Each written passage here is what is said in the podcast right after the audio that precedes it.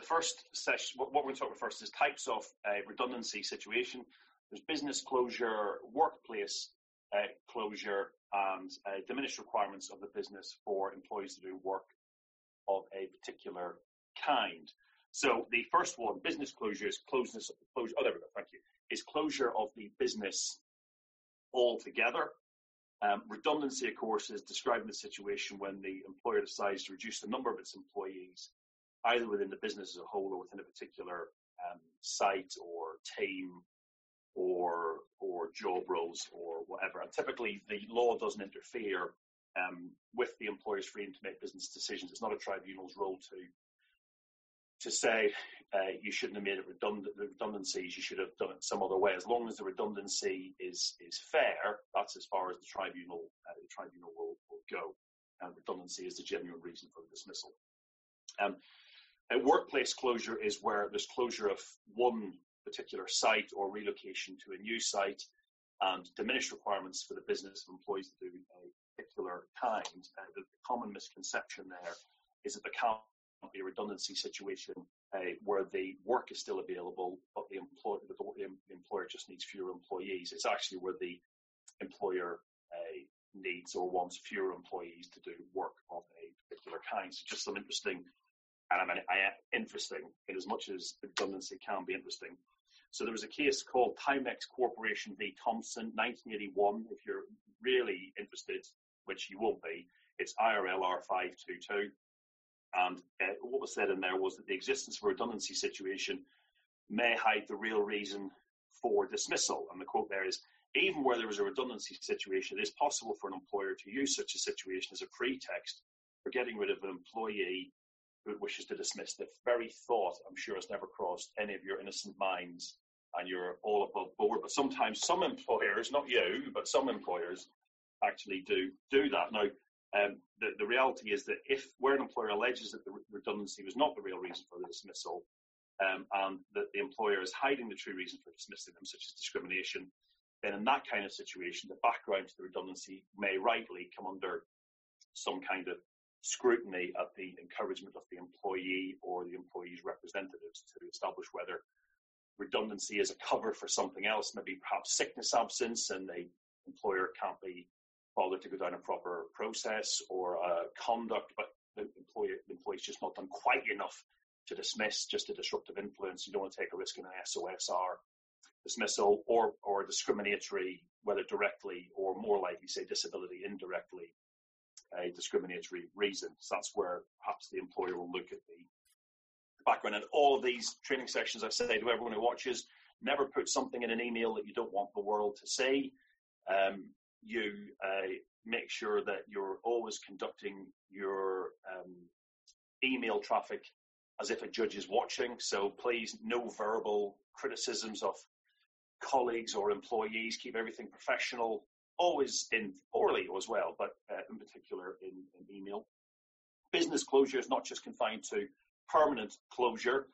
The Employment Rights Act 1996 makes it clear that cessation of business may be permanent or temporary. 1996, of course, I think was the year that Jerry Maguire came out, and we were just talking earlier about how Dave thinks everything is recent and then realises it was 20 odd years ago. But 1996 for Jerry Maguire, unbelievable.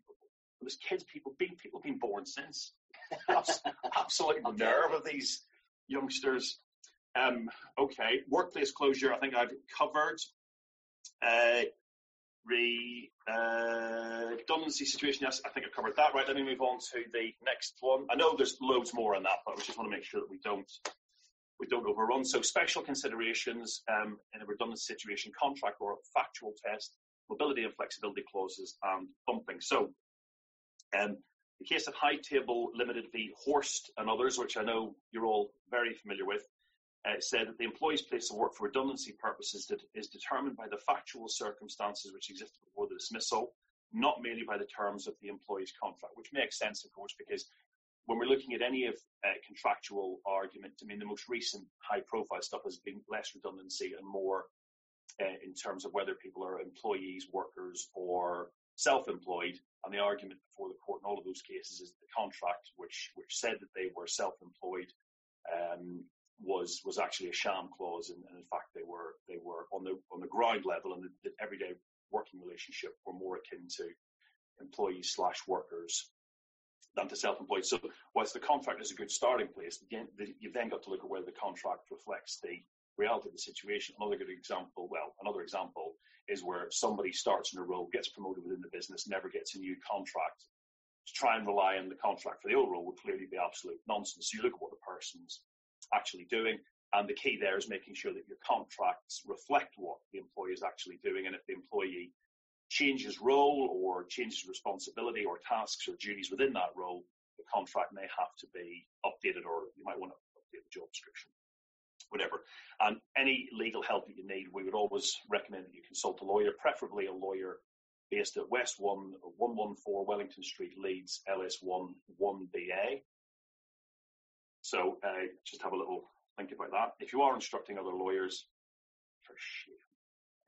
So there have been many cases which have considered whether the place where the employee was employed was that in their contract, which is the contract test, or where they were actually working, the factual test, and it's going to be the factual test. The problem is most likely to arise where the employee's contract contains a mobility clause, which may state, for example, that the employee can be required to work anywhere within the UK or at any of the other sites that the or depots that the employer operates from, or somewhere within a reasonable daily travelling distance of the existing premises where the employee works. The mobility and flexibility clauses are the reason for dismissal. Where a redundancy situation arises out of the closure or relocation of a workplace, employees cannot argue that the existence of mobility clause means they're not redundant if the workplace closes. So for redundancy purposes, the workplace is where the employee actually works, not where they can be required to work. Conversely, employers may try to use mobility clauses to relocate employees in order to avoid making them redundant. And if an employee refuses to relocate, their employer may be able to fairly dismiss them for misconduct and so avoid making redundancy payment. I only have one marginally entertaining story about a redundancy case, and that was one I did up in Newcastle many moons ago, acting for the respondent. The employee hadn't taken suitable alternative work, which Dave's going to be talking about more. And we were arguing, well, he didn't even do the trial period. He's not entitled to his redundancy pay. And then I can't remember what I was saying, but halfway through the hearing, just after lunch, the judge said, oh, can I just pause there and just say, Mr. Robinson, you've got a lovely sense of humour. And I was sat with my client thinking, oh, God, I'm going to lose now, and I'm going to have to go back to the client and say, oh, we lost horribly, but at least the judge thought I was funny. And we won, thankfully, which is good news. But when he said that comment, sort of the blue, the only thing I could think of saying was, you've got a cracking little beard, sir. I didn't say it, but I thought, what an odd compliment to make in the middle of a tribunal. So there you go. Anyway, employers may try to use mobility clauses to relocate employees in order to avoid making them redundant. An employer that seeks to rely on a contractual mobility or flexibility clause must be satisfied that it can do so. Again, please do consult lawyers, and also there's workplace, employee relations issues and relationships with unions that you may want to consider before you make any decision to do so. If there isn't any enforceable mobility clause, then of course you, employers and employees, may come to an agreement to move employees if they're willing to do so and you want them to move. In order to avoid a redundancy situation, because the employee wouldn't be dismissed. So we've had a question from a viewer, so thank you for the question. It's not so much a question as a series of numerous questions, but the answer kind of covers it all. So the question from the viewer is, when an employee or employees are contracted to work at a particular location, and this is expressed in the main terms and particulars of employment, and their workplace and work activities move to a new location some distance away, at what point in mileage or extra travelling time is it fair and reasonable to regard the employees as redundant? 5 miles, 10 miles, 30 miles, 35 miles. What are the precedents? What factors have to be taken into account by the employer? And what if the employer refuses to terminate the employment contract? What claims can be made? So answer for all of that is, it'll depend on the terms of the contract and the factual circumstances. If the workplace is closing, the employee is redundant. The issues of travelling time to a new workplace location will be one of the relevant factors when considering whether or not any refusal of suitable alternative employment is reasonable, and actually may be a factor in deciding whether the employment is actually suitable in the first place, and whether the employee forfeits any entitlement to a redundancy payment. Where a mobility clause exists, the employer may choose not to treat the situation as one of redundancy at all. So a short, concise answer to a long question. If that isn't a complete answer, by all means, email us and we can see if we can do anything more. On the slide, bumping, of course, is a process of moving a potentially redundant employee into another role and dismissing the person who's currently performing that role. That would still be a redundancy dismissal, even though there is no actual or anticipated reduction in the requirements for employees to do that second employee's work. Okay. Okay, let me just scoot through this. So, crikey. The next one is business reorganisations and some other substantial reason, or SOSR. So, the question of whether reorganisation is a fact of redundancy is fact sensitive because it's not always the same thing. So, the case was put by Burton P. in Kingwell and others v. Elizabeth Bradley Designs Limited. If a business reorganisation leads to a diminution in the requirement for employees carrying out the relevant work, then that business reorganisation leads to a redundancy situation, and if not, not. So in an unfair dismissal case, where the employer is unable to establish redundancy as the reason for dismissal, it may still be able to avoid a finding of unfair dismissal by proving there was some other substantial reason for the dismissal. And SOSR is commonly relied on by employers in a reorganisation or restructuring exercise, falling short of redundancy, or where the employer needs to make changes to the employee's contract, such as reducing hours or benefits. Well, this is unlikely to amount to a diminished requirement for employees performing a particular kind of work. So civil term employment, Dave will deal with, I'll just touch on it, but the fair procedure is effectively this. You warn and consult employees or their representatives, if there are any, about the proposed redundancy. You adopt a fair basis on which to select for redundancy, and you must identify an appropriate pool from which to select potentially redundant employees, and must select against proper criteria. Consider suitable alternative employment, and the pool, in terms of how it's defined, well, it's not really a fixed definition on the pool. What you would look at, you try and keep it as tight as possible, but not artificially tight. So you look at the following factors. What type of work is ceasing or diminishing? The extent to which employees are doing similar work, possibly even those at other locations. The extent to which employees' jobs are interchangeable. Whether the employer genuinely applied its mind to the composition of the pool. Was the pool agreed with the union, if there is one, or employee representatives, if there are any? And then look at what the employee actually does. In terms of selection, the selection should be, the criteria should be objective and capable of independent verification. This means the criteria should be measurable rather than based on just personal opinion. And tribunals typically will not won't rescore employees. What they might do is look at scoring and see have the same questions been asked for employees. Is there an obvious discrepancy? So, say one employee may have given exactly the same answer as another employee, and they've been scored 2, while the other one scored 8. That's the kind of stuff where a tribunal would look at to see, was there any indication the dismissal was unfair? Maybe it was predetermined. Maybe it was a sham dismissal covering for something else. Maybe there was 2 people doing different interviews and scoring widely differently, which meant that there wasn't a fair selection for redundancy. So then I think the matters that should be discussed during the individual consultation process will usually include an opportunity for the employee to comment on the basis for selection, both in terms of the pool and the selection criteria. And that's to be welcomed, really, as an employer, because if the employee flags something up in the process that you can fix, then unless it's a sham, that should be welcome. And if they don't flag anything up, then challenge it at a tribunal, you're able to say, but we raised this with you, and you couldn't think of any issue at the time. You didn't give us anything to go on. An opportunity for the employee to challenge the redundancy selection assessment and explain any factors that might have led to their selection. Same point as above. An opportunity for the employee to put forward suggestions for ways to avoid their redundancy.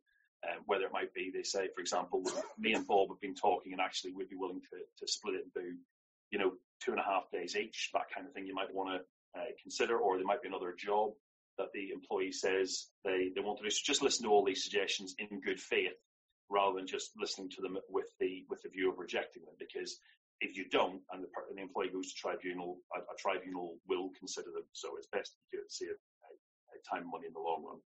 Consideration of alternative employment positions just to decide whether they're suitable or not, and an opportunity for the employee to address any other matters or concerns that they may have. Okay, I've overshot where I've been, so I apologise to David for that, so we might come on a bit long. Anyway, over to you. Thank you, Simon. You have to excuse me, I've got a bit of a cough at the moment. It is a genuine cough.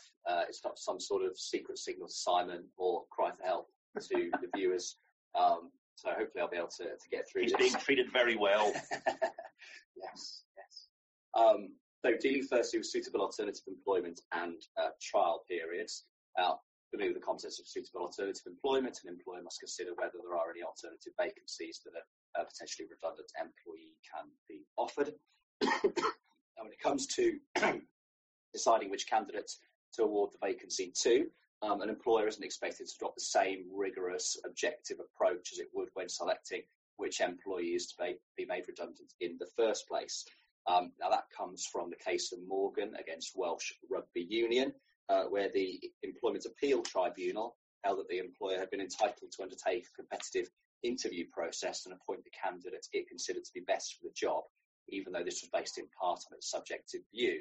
In fact, Mr. Morgan, in that particular case, on an objective standard, was more experienced, more qualified for the role, but the interviewer simply preferred the alternative external candidate. So the key principle from that was that where you're looking at that forward-looking recruitment exercise, the employer must simply adopt a reasonable approach, coming back to the test of reasonableness in Section 98.4 of the Employment Rights Act, and it'll be that test that determines whether or not the dismissal of an employee who's not selected is unfair. An issue that can arise with suitable alternative employment is if the employee rejects an offer of suitable alternative employment, an employer might decide that the employee has forfeited their right to a statutory redundancy payment. And the key issue there will be whether or not, one, the alternative employment was suitable, so that's an objective test, and then there's a subjective element as well, that being the issue of whether or not the employee has reasonably or unreasonably rejected the offer of suitable alternative employment, and that will be determined according to the circumstances of that particular employee. So factors such as childcare, other caring arrangements, the workplace location, the time of the work, that can all be relevant in deciding whether or not the employee has reasonably or unreasonably rejected that alternative employment. It doesn't often become an issue because it's not a particularly attractive position for an employer to take. They're almost inevitably going to end up with a claim from the employee, and it doesn't help general workplace relations as well, but it is something to consider. It can be perhaps particularly important if the employee is entitled to an enhanced contractual redundancy payment. Trial periods. So where there is suitable alternative employment that's offered and accepted, that will be subject to a statutory trial period. The trial period is for the employee to try out the role and see whether or not they like it, and for the employer to try out the employee in the role and see whether or not the employee is capable of performing in the role. A statutory trial period can be extended. It's normally 4 weeks. It can be extended, but only where the purpose of the extension is to retrain the employee. Something that I would mention from an unfair dismissal perspective as well is that consideration to a trial period should always be given. An employer is considering whether or not it should offer somebody suitable alternative employment. Just bear in mind there will be that trial period, and not giving consideration to that might be classed as unreasonable by the tribunal. Turning to collective consultation. So where there's a proposal to dismiss as redundant 20 or more employees at one establishment within a 90-day period, the employer will have to engage in collective consultation with a trade union, or if there's no union, with elected employee representatives. So where the employer is proposing to dismiss between 20 and 99 employees, the consultation must be for the consultation must begin at least 30 days before the first dismissal takes effect. Where it's more than that, 100 or more employees, consultation must begin at least 45 days before the first dismissal takes effect. It used to be 90 days. That was reduced in April 2013 to 45, which sounds relatively recent to me. And then I realised actually it was 6 years ago, and that's quite depressing. But hey ho. Now, a common misconception is that the collective consultation must last for the minimum period of either 30 or 45 days. Actually, that's not the case. The requirement is that that period must elapse from the start of the consultation to the first dismissal that takes effect of the employees. As an employer, if you're thinking of making 20 or 21 employees redundant, arguably think about making 19 employees redundant in order to avoid these additional complications and liabilities, but I guess you'd be led by the needs of business. The maximum sanction for breaching the obligations is a protective award of up to 90 days gross pay for each affected employee. Now, that's actual pay and gross, not net. So there's no statutory cap, so it can be quite an expensive liability if you get that wrong. Just bear in mind that the obligation kicks in when there's a proposal, which is more than contemplating it, but some sort of concrete decision to make more than 20 employees redundant. And it's not a substitute for individual consultation as well. Now, we've thought about things from the unfair dismissal perspective, the collective consultation and individual consultation perspective. There are other factors that should be considered in any redundancy consultation process. You don't want to fall foul, of course, of discrimination laws. So any redundancy selection criteria that discriminates directly on any of the basis of any of the protected characteristic or fixed term or part-time status employees will be discriminatory and unlawful. If criteria have an indirectly discriminatory effect, and they will be unlawful unless they're capable of objective justification. So, for example, LIFO, last in, first out, used to be very popular as a basis to select for redundancy. Well, that will be indirectly discriminatory on the grounds on age and very possibly on the grounds of sex as well. Use of attendance records could raise issues of sex or disability discrimination. So the message there is that you can rely on that sort of criteria on the face of it. They're capable, they could be relevant, they can be represent important business considerations. If you decide that actually those are important criteria that the business needs to factor in going forward, by all means use them, but have a basis for that, and in order to minimise the chances of an unlawful discrimination finding, have other criteria as well. Don't have that as the sole or the main criteria. Women who are on maternity leave have a right to be offered any suitable alternative vacancies if they've been selected for redundancy. So there's, again, a common misconception, often a bit of confusion. Women who are on maternity leave don't have the right not to be selected for redundancy. You can score them with everybody else, but it's once they've been selected for redundancy, they're first in the queue for any suitable alternative roles. That applies as well to people on adoption leave and shared parental leave. The government announced in July of this year that the protection will be extended to 6 months after that employee returns from the relevant period of leave. Beware going too far in seeking to protect women on maternity leave. There was a case of Eversheds against the Berlin, where you might say that the first thing that Eversheds got wrong was not calling Robertson Ralph for advice. But the second thing they got wrong was that, the background was that the tribunal upheld by the Employment Appeal Tribunal found that the employer had discriminated against a male lawyer on grounds of sex when in a redundancy scoring exercise it inflated the score of his female colleague to take account of the fact that she was on maternity leave. So what Eversheds did there was simply scored the woman on maternity leave top marks, where actually the tribunal, the EAT, said, well, look, you've gone too far there, and you're entitled to take steps to protect women on maternity leave, but actually you've gone further than is necessary. What you should have done is look back at when she was in the workplace and score her on a representative basis rather than simply saying full marks.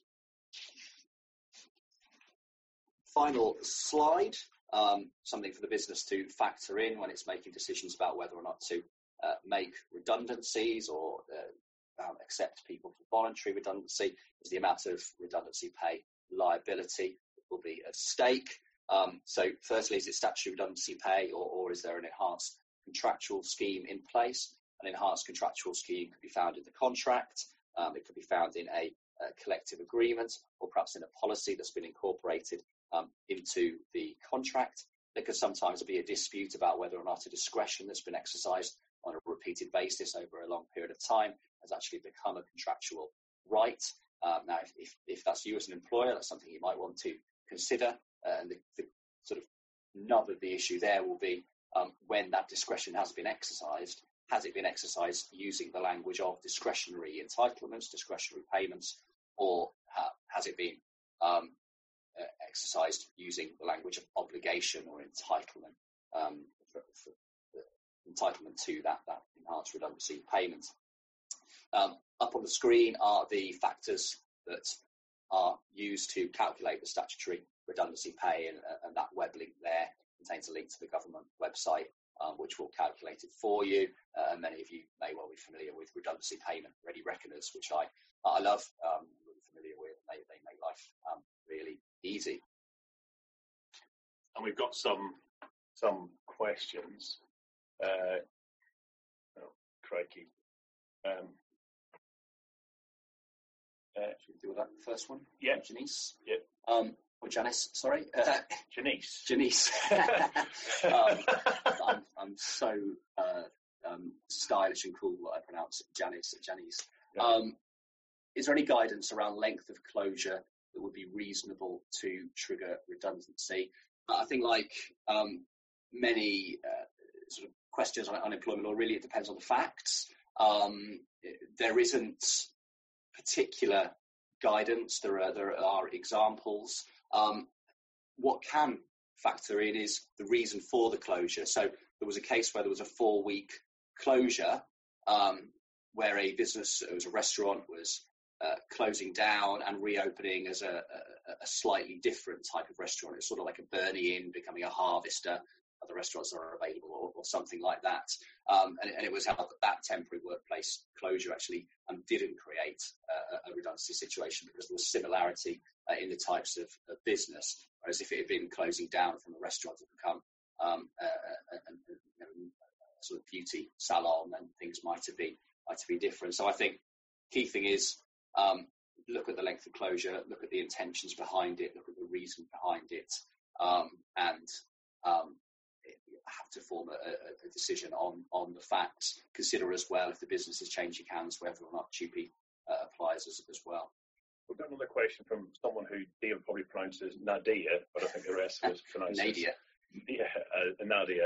So what we'll do is, Nadia, we'll send you across the answer to those two questions, and also questions from, if you leave them, there's a couple coming up and disappearing again, but Nadia and Abby and Gemma, if you leave your questions there, we'll get you answers across, free of charge, obviously, through the power of the internet. We've got a final question here, which is, why do you two look so ridiculous? And that's from Mr. Samuel Higgins back at Robertson Ralph HQ. So we'll be having a word with him when we get back. Okay, we've run out of time. I hope you've enjoyed that as much as you can enjoy that. You'll be getting a free copy of it, and it will go on our website as well. But as I say, Nadia, Abby and Gemma, we shall come back to you with answers. Okay, thank you all very much. Bye.